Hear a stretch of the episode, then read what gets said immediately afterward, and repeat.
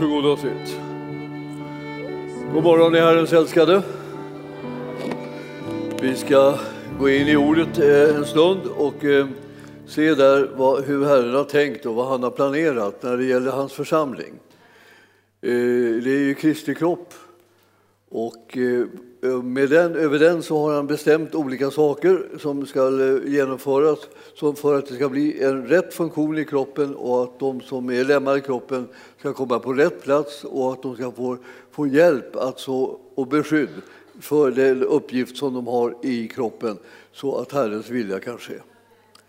Och det här ska vi ta och titta lite grann på idag. Det är ju liksom inte ofta som vi tar en titt på det på det här sättet som jag kommer göra det nu.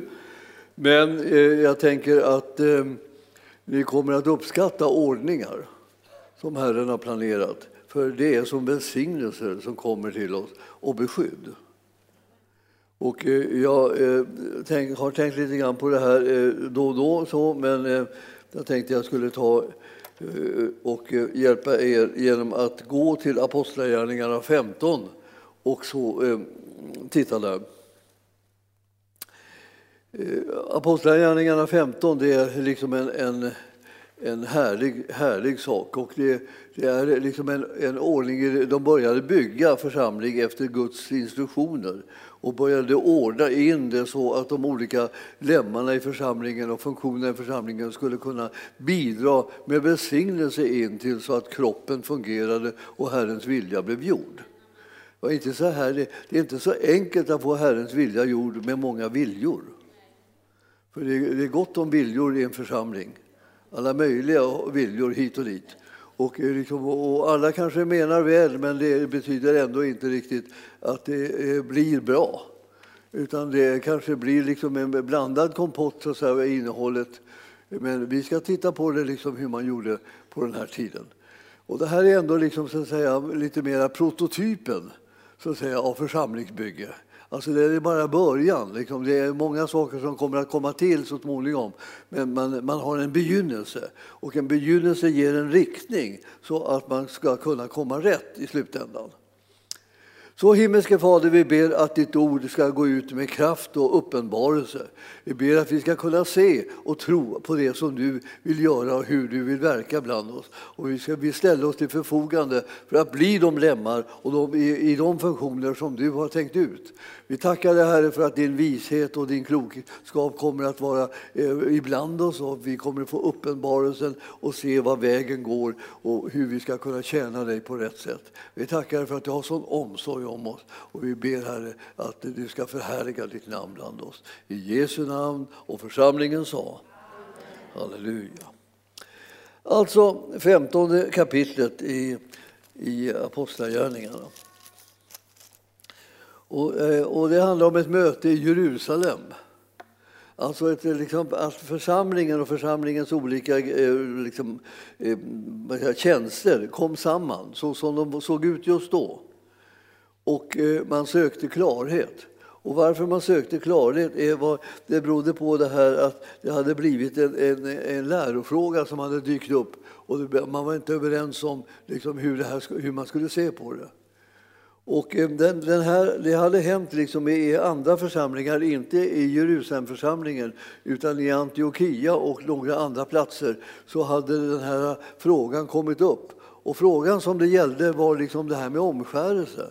Hur ska vi göra med dem som är hedningar och som blir kristna och inte är omskurna? Medan de, de som är judar och blir kristna, de är ju omskurna.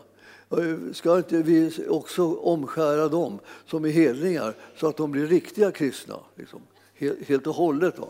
Man tyckte att, liksom, att man var bättre kristen beroende på vad man hade för bakgrund. Och eh, det där, eh, det där kom ju så att det gick folk ut och undervisade allt möjligt sådär, olika tankar som de hade om de här frågorna.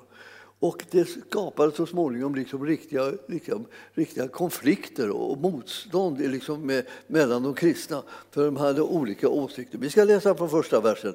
Några som hade kommit ner från Judeen började lära bröderna att de inte kunde bli frälsta om de inte lät omskära sig eh, enligt seden från Mose. När det nu uppstod oenighet och Paulus och Barnabas eh, kom i allvarlig tvist med dem beslöt man att dessa två och eh, några andra av dem skulle fara upp till apostlarna och de äldste i Jerusalem för att överlägga med dem eh, om denna stridsfråga.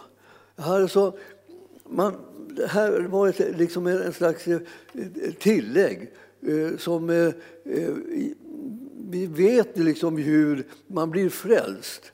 Men om man inte vet riktigt ordentligt hur man blir frälst så blir man plötsligt påverkbar av alla möjliga tillägg och villkor och, och, och, så. Olika strömningar som kommer att det måste vara si och så, du måste göra det och det. Och, eh, annars är du inte riktigt frälst. Och det, det, här är liksom en väldigt allvarlig, allvarlig sak. Alltså. Eh, just eh, det, det tog sig uttryck i det här med omskärelsen. Men det kunde ha varit andra frågor också som på andra, samma sätt liksom påverkade och undergrävde frälsningsvissheten.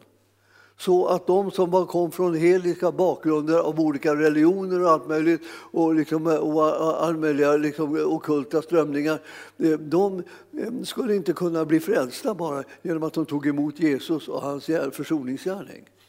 Utan de måste sätta igång liksom och också komma i linje med gamla förbundets regler och ordningar. Och då hade det kommit några till eh, Antiochia och börjat tala om att det, det, det dög inte bara med att tro på nåden och frälsningen i Jesus Kristus utan man måste omskära sig om man var helig. Man kunde säga det att, eh, var har de fått det ifrån? Ja, det, det, var de själva som eh, liksom hade liksom den eh, insikten eller, eller så uppfattningen att det ska här, så här ska det vara. Eh, vem hade sänt dem? De var inte sända. Och vet du, jag ska tala om för er vad det är viktigt det betyder. Alltså jag tänker på det här när jag, när jag sänder folk. Det är de som jag sänder som jag har förtroende för att de har budskapet, känner till budskapet. Och de håller sig till det budskapet som vi eh, som sänder dem eh, är ett med. De går inte ut och har ett eget budskap. De går ut och med det budskap som vi som sänder dem har sänt dem ut med. Vad är det för viktigt med det? Ja, det är jätteviktigt helt enkelt. För det här med kristen tro är inte en privatsak, om du till äventyrs tänkte det. Men det är det inte alltså. Och det är inte privata saker som ska bestämma vad du ska göra eller inte göra, eller vad du ska säga eller inte säga, utan det är en gemensam sak. Och den kommer man fram till, vad det är det då vi ska sprida för någonting? Ja, vi ska sprida det som bibelordet talar och vi ska se hur, det här, hur man går tillväga. Vad, vad noggrann man blev. Och varför blir man så jättenoggrann när man ska tala om vad det är som egentligen ska spridas? Därför att om man tar fel på de, i de här områdena så kommer man skada människor. Och Herren vill inte att vi ska bli skadade utan att vi ska bli helade och att vi ska bli upprättade och att vi ska bli frälsta och att vi ska känna oss trygga i den frälsning som Jesus har berättat åt oss. Vår styrka ligger i att vår frälsare heter Jesus och inte vi själva. Alltså det är det som är vår stora styrka och vår stora trygghet. Att det är, det är på honom allt sammans hänger, inte på oss. Utan vi hänger på honom, kan man säga. Vi håller oss till honom och vi är ett med honom och då är frälsningen vår arvedel. Så ni förstår att det här är oerhört väsentligt. Alltså, det, det, det, är inte liksom en liten bagatell, det kan vara hur som helst och man får väl tycka vad man vill. Och, och, och jag får väl säga det här om jag vill. Och så. Jag ska väl säga, vem har sänt dig? Alltså, vem är det som har sänt dig? Ja, Paulus han hade liksom fullt sjå med det där, vem har sänt honom? Ja, alltså, eh, han, han, var ju, han var ju egentligen sänd då, tydligt i, i, inom, in, under Mose lag, sänd ut av, av översteprästerna och de har avskilt honom för att jaga kristna. Och då var, visste han med sin sändning, han visste varifrån han hade fått den och så där. Och sedan så mötte han frälsaren och blev slagen fullständigt i backen. Och där låg han liksom och så frågade, vem är du liksom? Och då fick han höra, jag är den du förföljer. Och, sen, och eh, så, när, när han mötte Ananias fick han höra att, att han fick en sändning om vad han skulle göra i Guds rike. Och ni förstår att när han, när han gick ut där så blev han liksom ifrågasatt. De undrade liksom, vem är han egentligen? Var kommer han ifrån? Han är, vi, vi vet en del hade, kände till massa dåliga rykten runt omkring Paulus och tänkte så här, det här är ju läskigt, vi vågar inte ens träffa honom. Liksom. Och, och till slut så fick, det, fick Herren sända en, en medlare som skulle lirka in eh, Paulus i kontakt med ledningen i den kristna församlingen i Jerusalem. Han hette Barnabas. Och han, han, han kom och sa så här, ni, ni behöver inte vara oroliga. Alltså, han har mött Herren. Han har, han, han har en, fått en utrustning och en gåva och en tjänst i förhållande till de eh, helningarna. Och han ska gå ut och, liksom och göra det här arbetet. Och han har redan påbörjat det. Men ni behöver inte vara oroliga. Så ta emot honom och eh, liksom, känn, känn honom på pulsen så att säga. Så kommer ni att kunna se att ni kan sända honom. Han behövde en sändning. Egentligen hade han en sändning från Herren, men han behövde en sändning också bland människor där de erkände att, alltså, att det han hade och den hund som han förvaltade, det var verkligen någonting som kom från Gud. Annars vågade de inte ta emot honom. Han var ju en farlig man i, i köttet, så att säga. Det var inte någon att leka med. Det kunde man förlora livet för om man hade kontakt med honom. Och därför så var man väldigt försiktig alltså, innan man släppte in honom liksom, och liksom lät honom veta vem man var.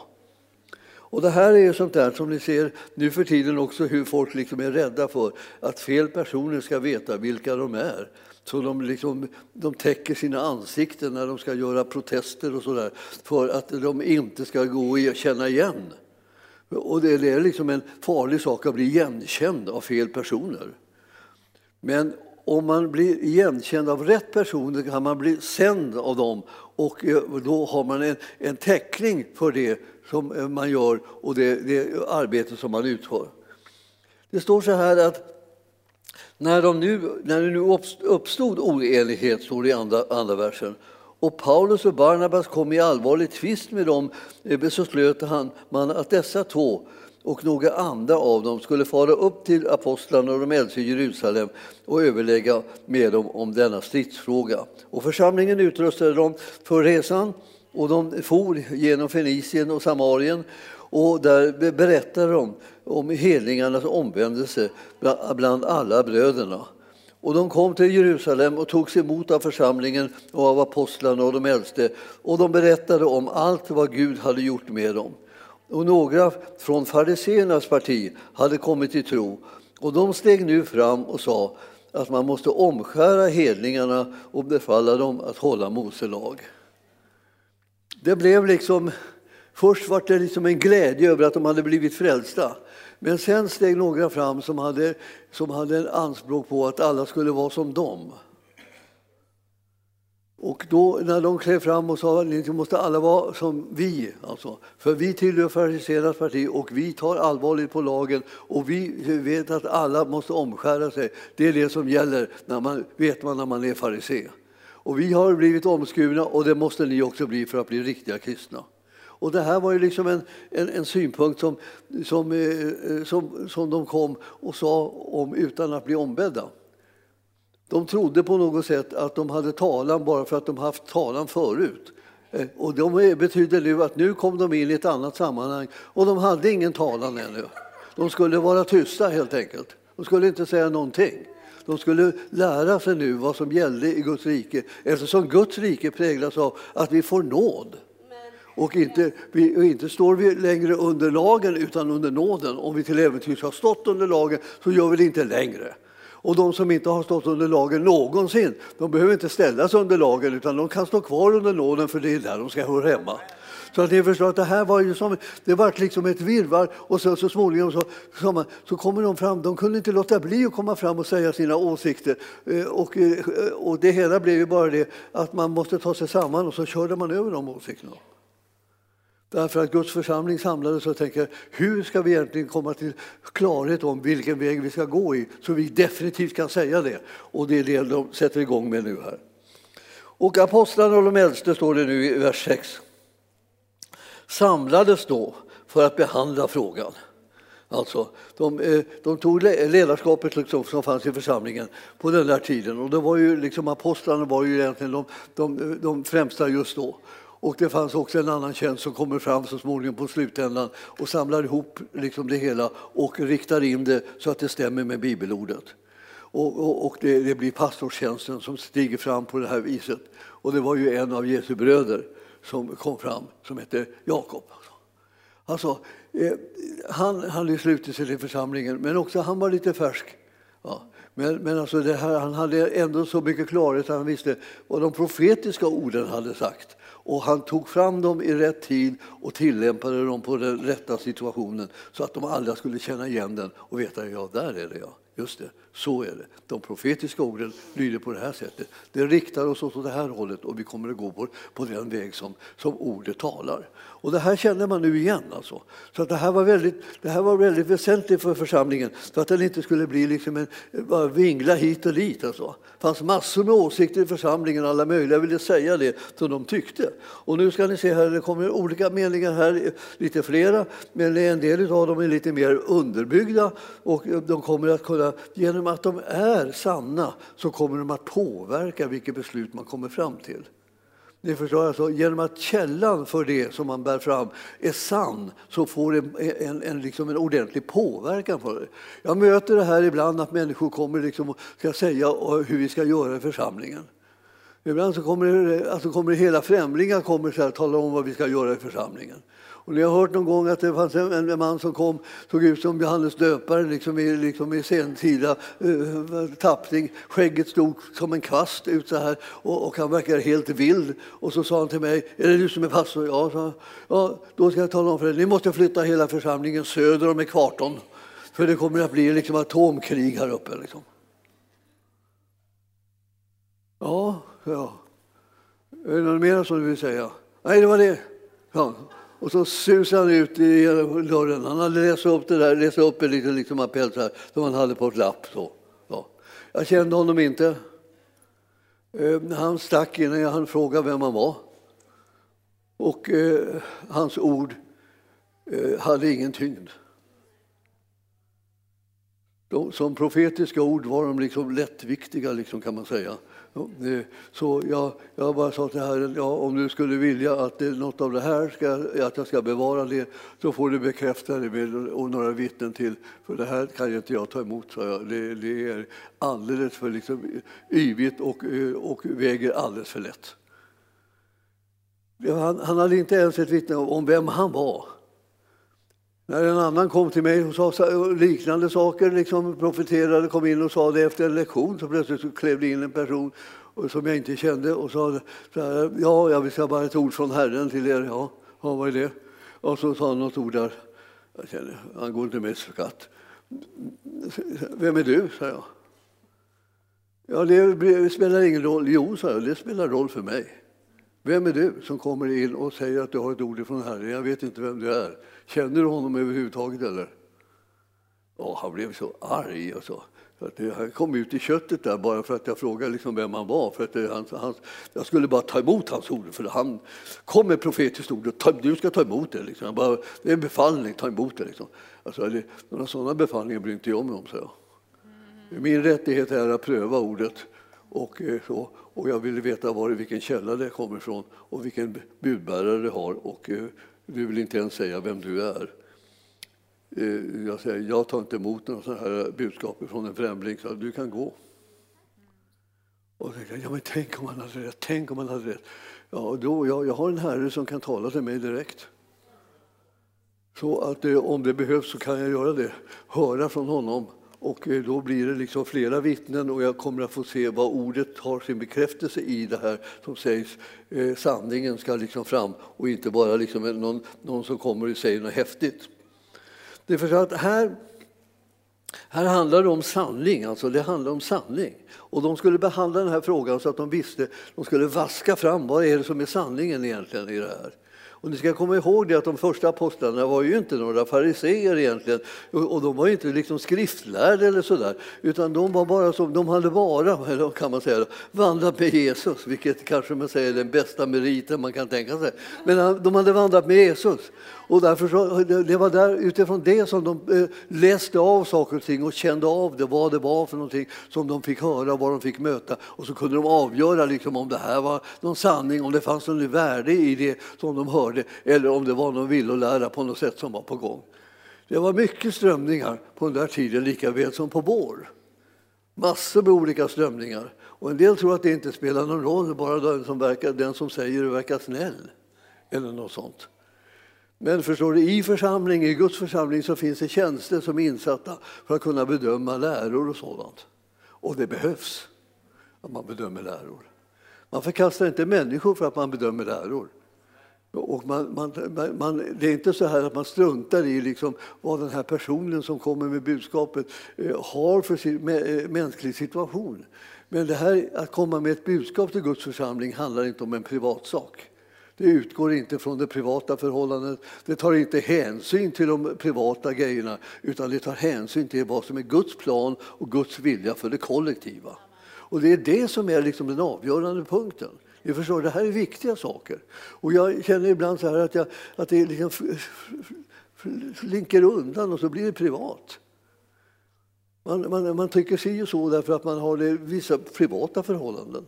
Det, det, det, är inte det som vi, vi, vi, tittar efter. Vi tittar efter det här ordet. Och nu ska ni se hur det här resonemanget går vidare för att visa hur får man fram sanningen?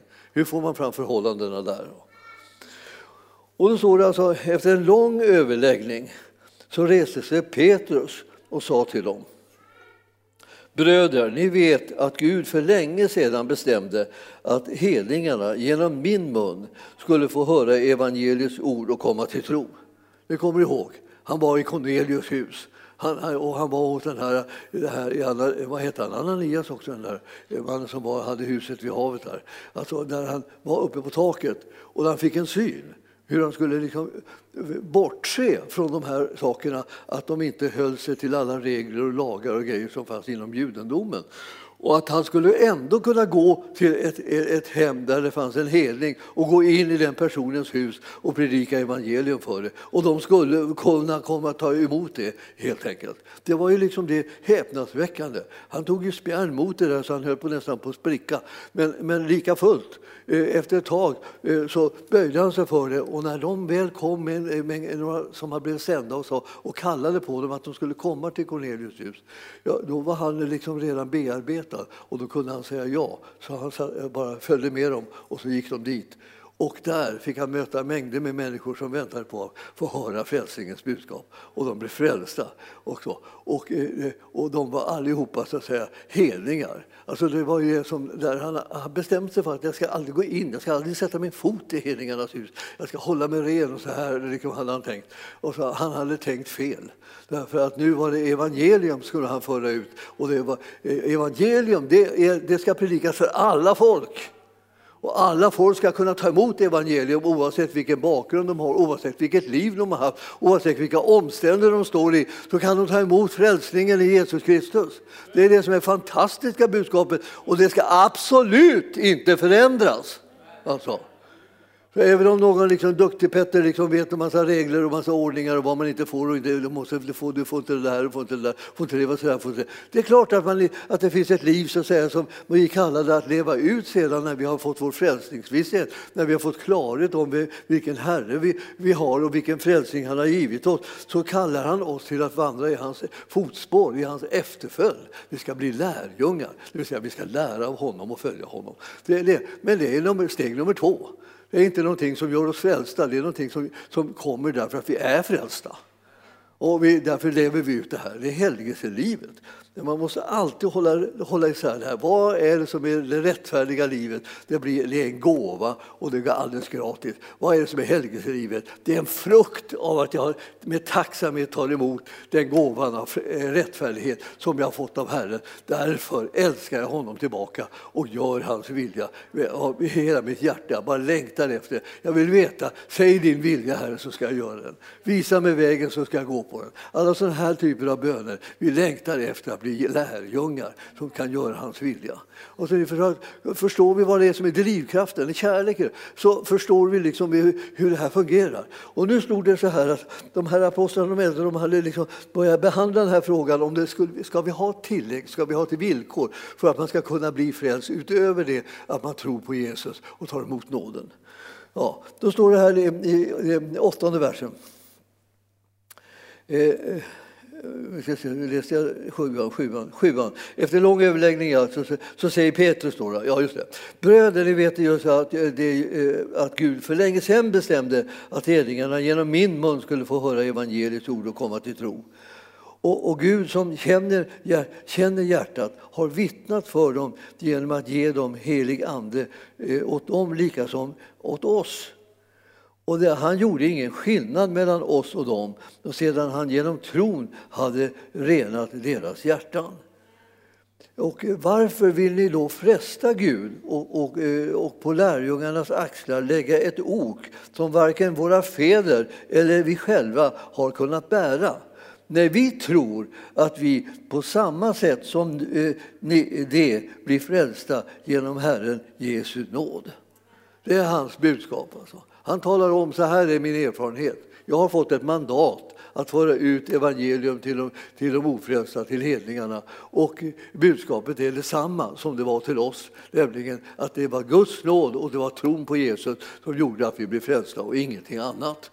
Och då, liksom, det här står det då, då står de här där som reste sig upp och skulle tala om att vi, eh, de var fariséer och visst, visst förstod sig på det här. Och eh, så, så, plötsligt så står de där liksom fullkomligt avväpnade därför att till och med Petrus säger att det här har du fått alldeles om bakfoten. Det är inte alls på det här sättet. Det, det är så att det gäller lika för dem och för oss. Vi blir lika frälsta av samma frälsare, vi får samma nåd och det är ingen skillnad. Och, och då står man där och, och, och, önskar att man inte hade rest sig och talat när det inte fanns någon anledning att göra det. Att jag menar, man, man visste inte vad man skulle säga. Man försökte dra tillbaka folk under lagen igen. Och vi står inte under lagen, utan vi står under nåden. Och eh, så, man har olika eh, områden där man behöver balansera det här som vi kommer att förstå så, så, så var det här liksom inte ändå slutsagt nu då. Fastän han fick uppdraget att gå till hedningarna eh, så var det inte färdigtalat. Men han hade sagt någonting avgörande, att det är samma sak gäller för dem som för oss. Och, och då, då, då står det att efter han sagt det så teg alla de församlade. Och man lyssnade på Barnabas och Paulus som berättade om hur stora tecken och under Gud hade utfört genom dem bland hedningarna.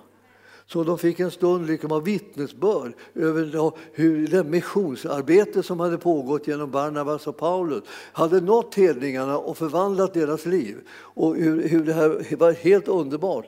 Och eh, när, när de hade slutat tala så sa Jakob och nu kommer alltså Jesu bror Jakob och träder fram. Det här gör han, som tror jag det är första gången som han träder fram så här officiellt. Och så säger han så här, eh, och eh, bröder, hör på mig.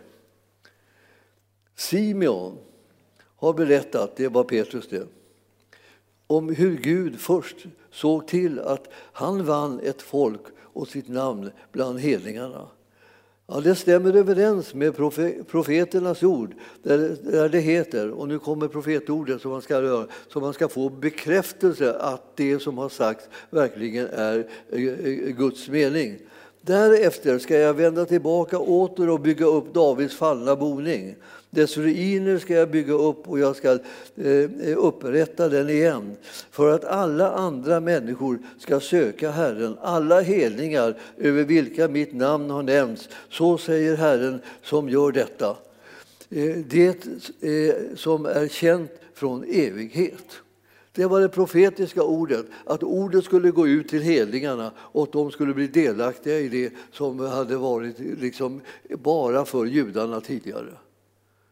Alltså en gemenskap med Gud och den judiska delen var en förberedelsetid kan vi säga, för det som skulle komma genom Jesus Kristus. Och då det, skulle det inte längre vara lag som var någon slags villkor eh, för hur, hur man skulle leva för att kunna duga i Guds ögon, för ingen dög fastän lagen fanns. Men, men det, det, var att frälsningen skulle vara av ren nåd.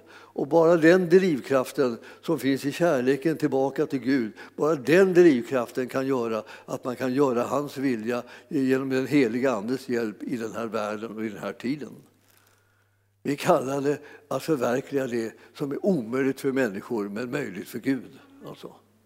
Det här är väldigt, väldigt viktigt vad noggrant de går tillväga. Den ena efter den andra kommer med sitt bidrag och till slut så, så börjar det samla ihop sig till att, att det här klarnar för, för allesammans som hade någon talan och eh, eh, någon inflytande.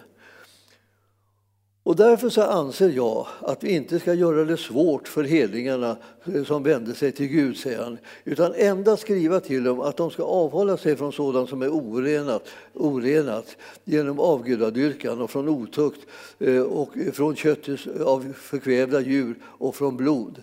Ni ser att eh, Jakob han, han, han är eh, förhållandevis nyfrälst alltså, och han, han känner för, för säkerhetens skull så vill han ha liksom lite trygghet. Han säger också nu, nu ska, måste vi förstå att hedningarna vet ju inte vilk, hur man ska leva, vilken livsstil man ska ha. Jag måste bara nämna det. Ni ska också hålla er undan från vilken sån här dålig livsstil.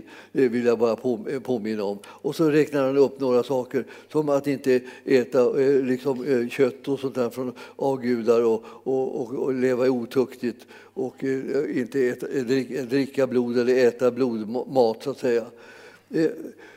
Till Mose, säger han, har i tidigare släktled haft sina förkunnare i alla städer där han föreläses i synagogan varje sabbat. Han anknyter också till det här som har varit. Men då, när de hade hört alla de här rösterna så, eh, så kommer då eh, det beslutet. Och beslutet ska vara då ett beslut som är, innehåller egentligen absolut klarhet om hur man blir frälst. Men det ska också innehålla liksom en viss liksom, uppfostran liksom, eller vägledning när det gäller hur ska man leva då, nu när man har blivit kristen. Det är nästan alla kristna som blir, när de blir frälsta frågar vad ska jag göra nu? Hur ska jag vara nu? Ska, vad, vad, jag får, vad får jag, vad får jag inte? Så, så frågar de så. Och då får man, då får man liksom förstå att, att ja, ja, de vet ingenting om det kristna livet. Och många av oss som har varit här kristna kanske hela livet vet så mycket om det kristna livet så vi, vi, vi har bara liksom varit med om en bråkdel av det som vi vet.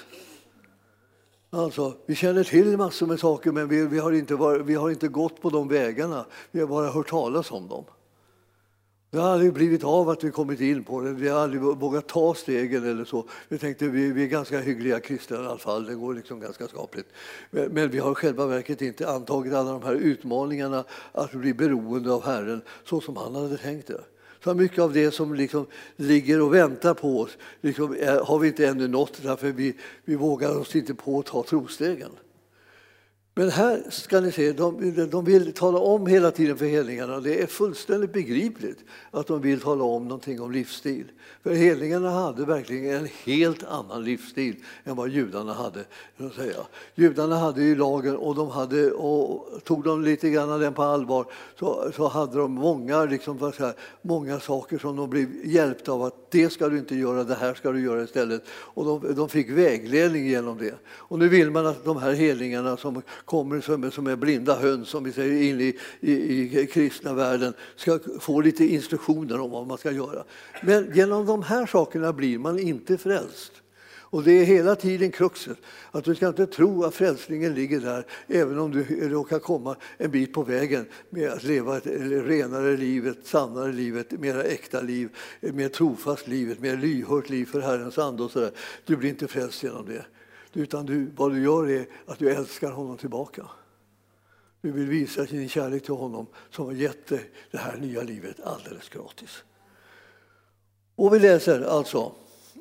Eh, de beslöt alltså apostlarna, vers 22. Alltså, då beslöt apostlarna, de äldste och hela församlingen att bland sig utse några män och sända dem till Antiochia tillsammans med Paulus och Barnabas.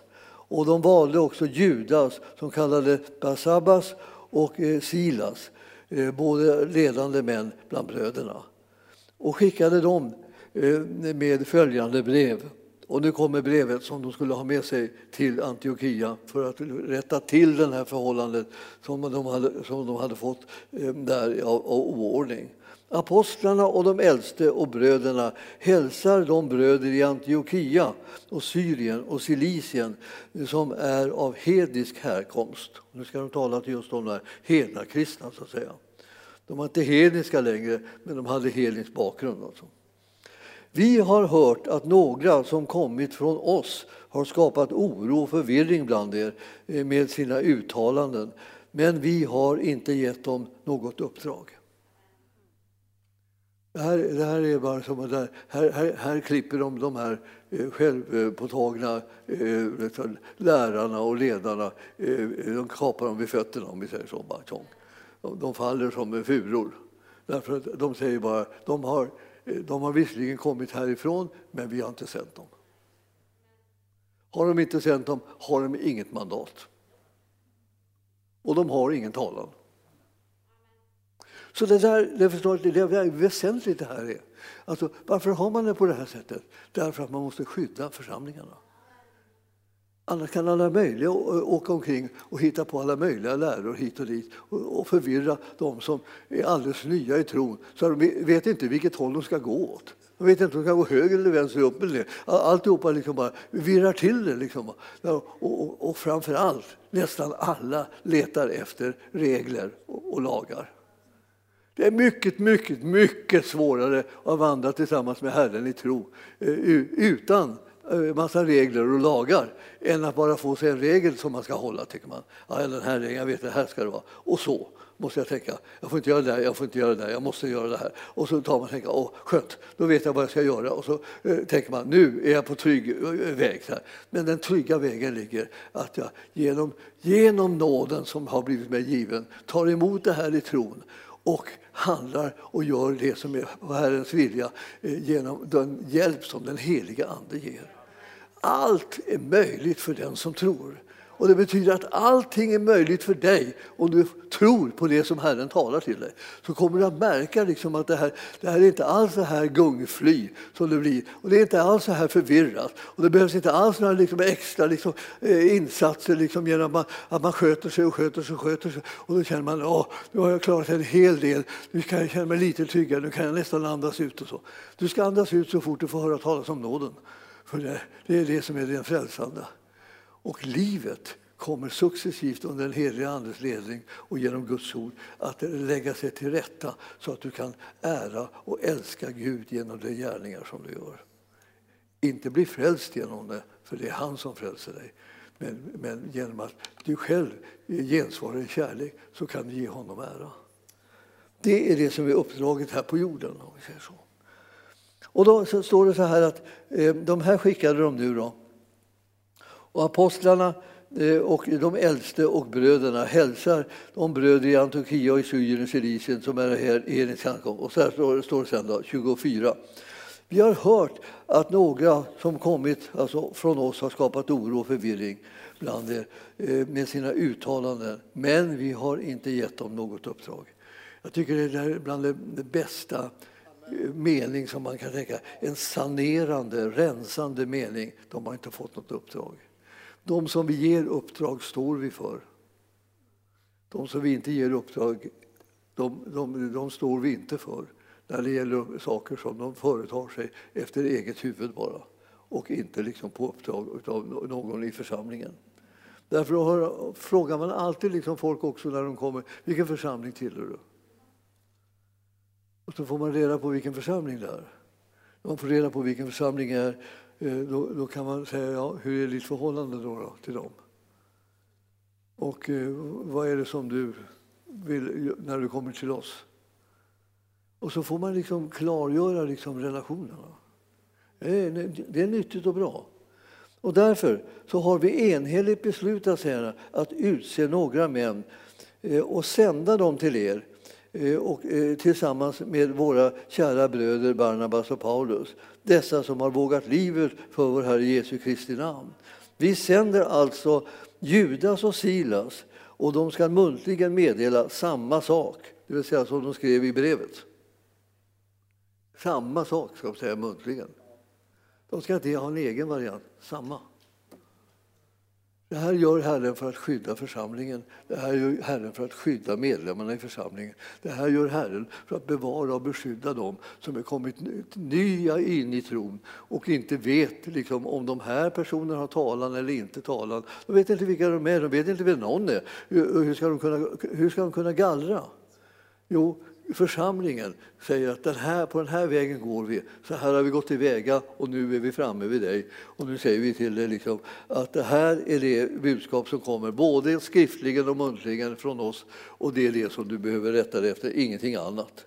Den heliga Ande har, har, nämligen beslutat, eh, den heliga Ande och vi står det, har nämligen beslutat att inte lägga någon börda på er förutom följande nödvändiga föreskrifter. Och jag, jag tänker när jag läser det där alltid så här. Vad är det som, vad är det som de har, den heliga Ande och vi har beslutat? Jag tror att den heliga Ande har beslutat att inte lägga någon börda på dem. Och så tror jag att det är vi som har hittat på föreskrifterna därför att vi blir så rädda för att de skulle, kunna, att de skulle tro att eh, de får göra hur som helst. Nu har vi blivit fria, halleluja, då gör jag vad jag vill. Det var ju det som var riskabelt. Alltså. Det var inte meningen att du skulle liksom få den tanken i huvudet utan du skulle få den tanken att nu ska du göra vad Herren vill. Ja. Men, alltså, men, men, lätt blir det så här, åh, jag är så fri, jag är så fri, jag gör vad jag vill. Alltså, det, det, det är bara barnsligt alltså, att tro att det är så det är. Det, det är alltid inom kristendomen Herrens vilja som ska göras, ingenting annat. Bara, och vilka gör det? De som älskar honom. Det ska vara drivkraften till att göra Herrens vilja. Det är det som är kristet liv, att vi gör det som Herren vill. Men hur blir man kristen? Genom tron på Jesus. Av ren nåd får man det som man behöver för att få ett förvandlat liv. Rättfärdiggörelse och frälsning är gratis för var och en som tror. Så så vi håller på liksom och försöker få det här liksom att, fungera liksom till vardags också. För ni såg hur det lilla, det här var nybildade församlingar, de växte så det knakade och massor med människor kom in i församlingen som hade helisk bakgrund. Och så kommer det folk och säger att nu måste de omskäras. Alltså det var ju tumult där. Liksom. Och, det, och, och, och, och apostlarna som var där de slog emot det här. Och de här andra som, som inte hade någon talan de, de, de, de bara hävdade liksom att det måste man visst, annars går det inte bra. Man måste vara, man måste vara omskuren. Det, är liksom, det står ju liksom i skrifterna. Så här. Och problemet var ju liksom på ett sätt, vilka skrifter hade man att tillgå? Gamla testamentets skrifter var inte så enkelt att värja sig mot en sån här, sån här undervisning. Vi hade Gamla testamentets skrifter. De måste liksom i Gamla testamentet se vad säger de profetiska orden om den tiden som de nu lever i så att de kan tillämpa rätt bibelställen för sin egen tid och för sin egen situation. Förstår ni? Det är samma utmaning som du och jag har nu också. Vi måste lära oss att tillämpa rätt bibelord in i den tid som vi lever i just nu och den situation som vi har just nu för att Herrens vilja ska kunna ske ibland oss. För att Guds vilja ska så att säga, få kraft och sätta sitt djupa spår i, i det liv som vi lever tillsammans. Vi, håller på, vi, vi utgör Guds församling och Kristi kropp. Vi har den mest viktiga positionen i världen bland människor. Att jag stå till Herrens förfogande och göra Herrens vilja. Och vi har blivit räddade ifrån mörkret, från synden, döden och lagen. Ja, och vi står under nåden. Alltså ni förstår, vi har en sån förvandlad situation så det är liksom rent häpnadsväckande. Och det är, det är den som vi ska inta. Vi ser att de skrev ett brev, de sände folk som sa detsamma som stod i brevet för att de skulle bemästra den här situationen, att det skulle behöva vara något tillägg när det gällde frälsningen. Det behövs inget tillägg. Jesu gärning räcker. Alltså. Och, och, då står det här alltså att eh, eh, den 23 eh, versen var så här. Därför har vi enhälligt beslutat att utse några män och sända till er eh, eh, tillsammans med våra kära bröder Barnabas och Paulus. Och dessa som har vågat livet för, för er. Alltså. Det här, har, alltså, det här med att eh, liksom, eh, sätta sådana vittnen som kommer med sån fantastisk kraft. Och då ser ni här, det ser 28 som är den sista versen i det här egentligen stycket nu då, eh, kan vi säga. Och, och det, alltså den heliga Ande vi har, och vi har nämligen beslutat att inte lägga någon börda på er förutom möj, följande nödvändiga föreskrifter. Och ni ska avhålla er från kött av offrats åt avgudar, från blod, från kött av kvävda djur, från otukt. Och ni gör rätt om ni undviker sådant, allt väl. Alltså, ni, ni känner ganska, ganska mjuk liksom, eh, om, omdöme här. Ni gör rätt om ni undviker sådant. De här, de här, de här beteendena de är, inte, de är inte bra. Det kan man hålla med om. Eh, de är inte bra, och det, eh, det, men de är också samtidigt en, en snara för de som är, eh, som är nära lagen och känner sig hemma där och liksom vill helst vara att det ska vara lag för att det ska vara enklare än att det ska vara nåd och tro. Så att det här, man känner liksom att det, det, det är tveksamt liksom hur, hur det här ska gå till. Nu då.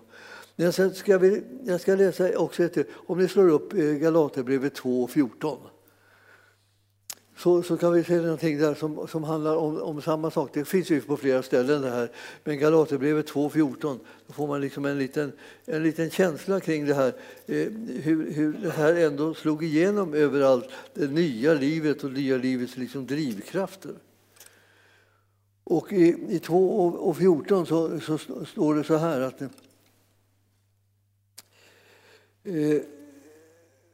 men när jag såg att eh, de inte kunde vara på rätt, att de inte var på rätt väg och inte följde evangeliets sanning så sa jag till Kefas inför alla om du som är jude lever på hedniskt vis och inte på judiskt varför tvingar du då helingarna att leva som judar? Här är ett, liksom ett, ett påpekande för, som, eh, som Petrus, liksom, han som var eh, så eh, glad över liksom, att han kunde liksom, vara bland helingarna och att han hade ett uppdrag dit och, och, det, och nu kunde han liksom också leva tillsammans med dem. Han kunde äta med dem, han kunde vara med dem. Och så här, allting som var fullkomligt otänkbart förut. Och sen säger, säger Paulus till honom då, då eh, alltså, hur, hur kan du få för dig liksom att, att helingarna måste leva som judar? När du själv tycker att du kan leva som heling. Ja. Oj, tänkte han. Det var, det var, det var inte meningen. Det var nog inte meningen. Liksom. Det var bara liksom ovanligt liksom surrigt och, och, och, konstigt. Men nu var det inte så här att, att det första och främsta som var uppdraget som, som, eh, som Petrus hade var ju inte att liksom lägga ut läran och hålla reda på de teologiska liksom, ordningarna. Utan, utan det var, vad han höll på med var ju att, att han skulle vara den som förde evangeliet ut bland helingarna.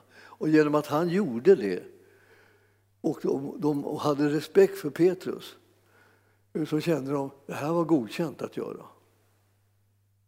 Han behövde inte egentligen ha någon stor lärutläggning för det utan han, gjorde, han var exemplet. Det här var godkänt att göra på det här sättet. Alltså, kan Petrus göra det, ja då är det okej, okay, kände de. De som inte ville ha någon teologisk utläggning. Och de flesta vill inte ha en teologisk utläggning. Men någon måste hålla reda på teologin i alla fall så att man liksom har bibeltrohet och en grund i det som är sanning och ordningarna för att man ska med frimodighet ska kunna tjäna Herren och inte komma vilse.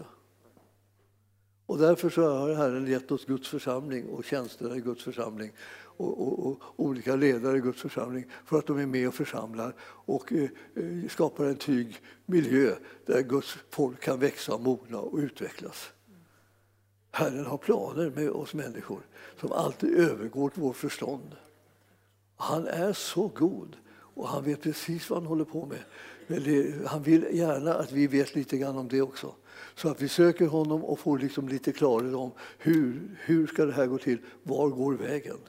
Och eh, eh, då ser ni att det här, det här, var, en, det här var ett radikalt och tydligt ord. Alltså. Och, och det här berodde på att de hade börjat hyckla, som det står. och dragit sig undan måltidsgemenskapen med de helningarna. Så judarna drog sig undan liksom, som, som var judekristna för att äta för sig själva. Och, eh, och då, då, då, säger Paulus, vad håller ni på med? Liksom? Va? Du borde ju veta det här. Du som har liksom bytt liksom livsstil och lever nu som en, som en helig, det vill säga utan lagen liksom som frälsningsväg. Om du nu gör det, varför skulle inte de kunna göra det också, liksom att leva på det, rätt, det sättet som är det enda rätta, nämligen det att man sätter tro på Jesus och man följer honom och man behöver inte ställas under lagen. Man står under nåden. Så han nailade, han nailade honom kan man säga.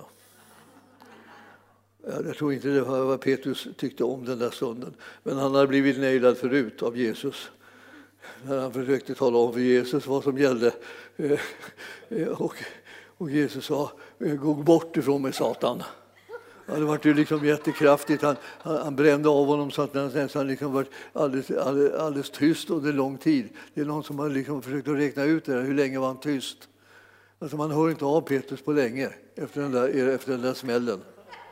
Men alltså det var någonting som han fick liksom någon slags överdriven mallighet över sin person och sin ställning. Och Jesus bara, bara kapade honom. Och så blev han liksom som ingenting och sen fick han liksom krabbla sig upp därifrån. Och så småningom kunde han komma till Jesus och säga ja, jag älskar dig Jesus. Ja, jag, är inte, jag är i alla fall en vän, en liten, en liten vän. Så försökte han. Ja, han ville liksom han ville vara med, men han, han visste att han, det, han var inte den som var liksom källan till allting. Nej, ingen av oss är. Men vi, vi har en frälsare som är en outsinlig källa och har gett oss hjälp genom sin heliga Ande. Det är så härligt det här. Alltså, man, man, kan, man kan bara glädjas åt det.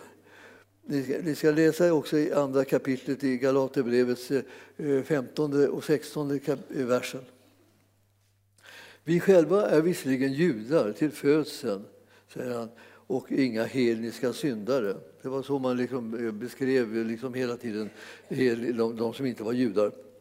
De var hedniska syndare. Men, säger han, eftersom vi vet att människan inte förklaras rättfärdig genom laggärningar utan genom tro på Jesus Kristus så har också vi satt vår tro till Kristus Jesus för att vi ska stå som rättfärdiga genom tro på Kristus och inte genom laggärningar. Ty genom laggärningar blir ingen människa rättfärdig. Vilken superbra insikt alltså. Men om man håller fast vid den, då blir man bevarad. Alltså, för att tro att, att, man, be, att man behöver liksom komplettera frälsningsvägen.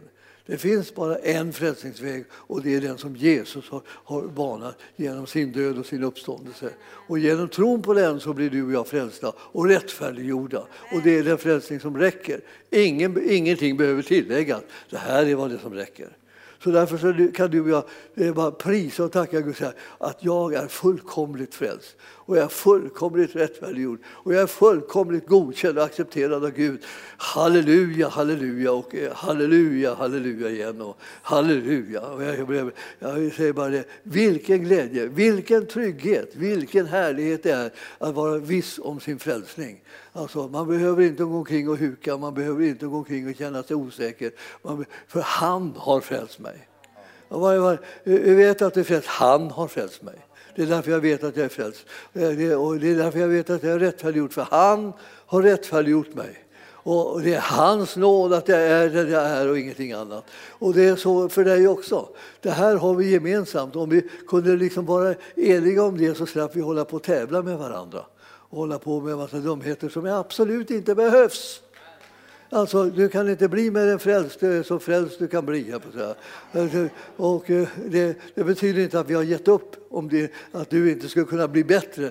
Utan att det där att bli bättre och växa och mogna, det tillhör din helgelse. Och det är ingen tävling. Det är en kärleksförklaring till Herren. Ju mer du vill tjäna honom och följa honom, desto mer visar du din kärlek till honom. Därför älskar han när vi följer honom och, och går med honom. Så hans lärjungar de fick ju, de fick ju inte liksom särskilt mycket teologiundervisning. Vad fick de lära sig? De fick lära sig att gå med Jesus. Så han var ute och gick och de gick med. Och så sa han så här, så kan ni titta här, så gör ni som jag gör. Och så la han händerna på de sjuka så. Och, så. och, och, och, liksom, och för, för, att de skulle bli friska.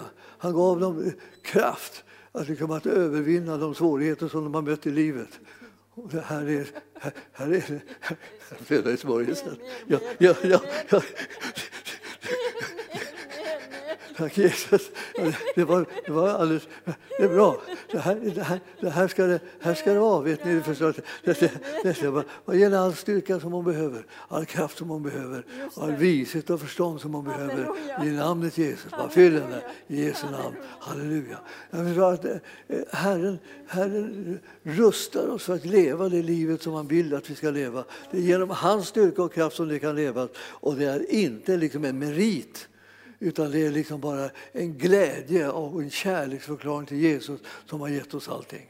Att det är så underbart. Jag tänker ibland att, det, att det, jag, att vi, om vi tacksamheten skulle kunna bara börja flöda lite mer ibland oss tror jag att vi skulle kunna bli riktigt uppåt över vad Herren har gjort för oss och vad han gör för oss hela tiden. Och våra liv skulle liksom förlösas ifrån det som annars försöker snärja oss och hindra oss och, och, och göra livet segt och, liksom och tungt och, och sådana här saker. Det är inte det vi kallar det till. Vi kallar det till att tjäna Jesus och göra det med glädje och, och i den heliga Andes kraft.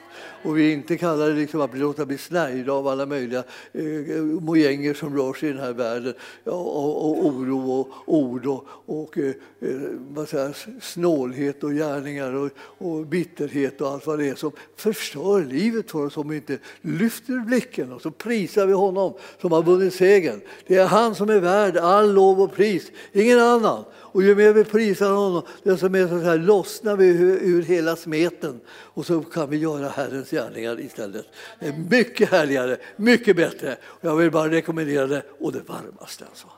Ja, gör Guds gärningar. Förhärliga ditt hans namn. Halleluja. Tack Jesus. Halleluja. Så ska vi se, nu ska vi ha en sak. Jo, en sak till bara. Förlåt mig. Galaterbrevets femte kapitel. Ska vi läsa några verser här. Det var det där om frihet alltså. Jag, jag, jag gillar det här med frihet. Det gör de flesta, så här, frihet. Men den här friheten, den liksom äkta friheten, den som kommer genom Jesus. Från första versen där då, eh, eh, ja, vi kanske kan från, ja, eh, från fjärde förresten. Ni har kommit bort från Kristus, ni som försöker bli rättfärdiga genom lagen. Ni har fallit ur nåden, står det. Aldrig i livet alltså.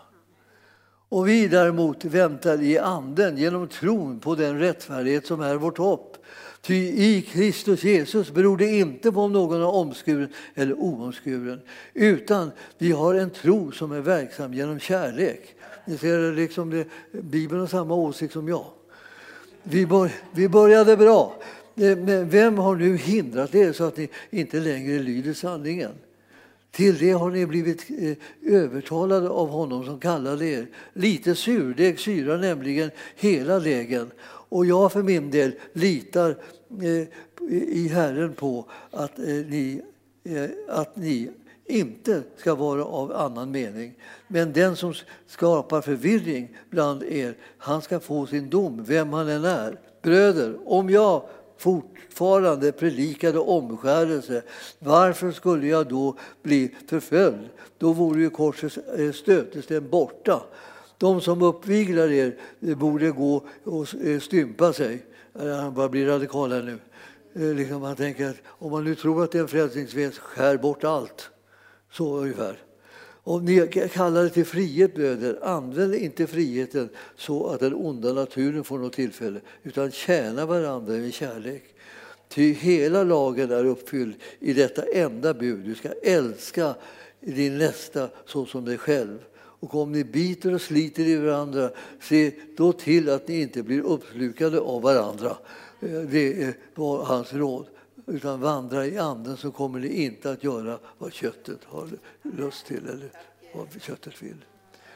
Så det här är ordet nu. Ni ser att det var en väldig, vad ska jag säga, steg för steg för steg för gick man tillväga för att utröna vad är sanningen i denna fråga om omskärelse. Behövs det någon kompletterande insats för att man ska kunna bli frälst eller räcker nåden? Och jag har skrivit en bok som heter Nåden räcker. Så det var svaret på den frågan. Och om, om du vill fördjupa dig i den så finns den i bokkroppen. En liten tunn men den är, den är värd guld. Alltså. En absolut suverän liten bok.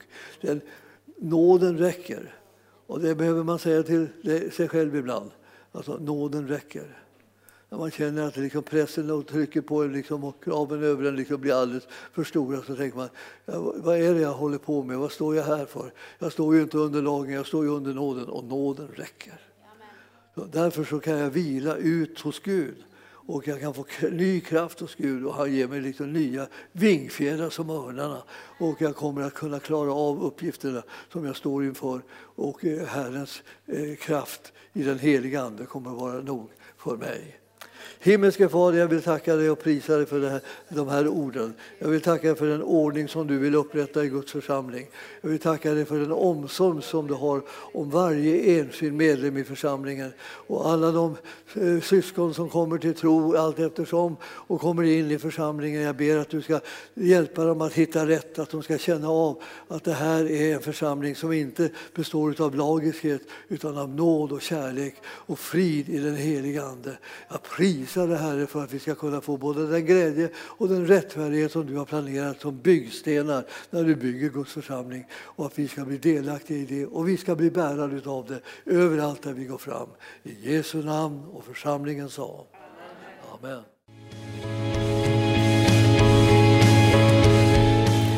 Tack för att du har lyssnat.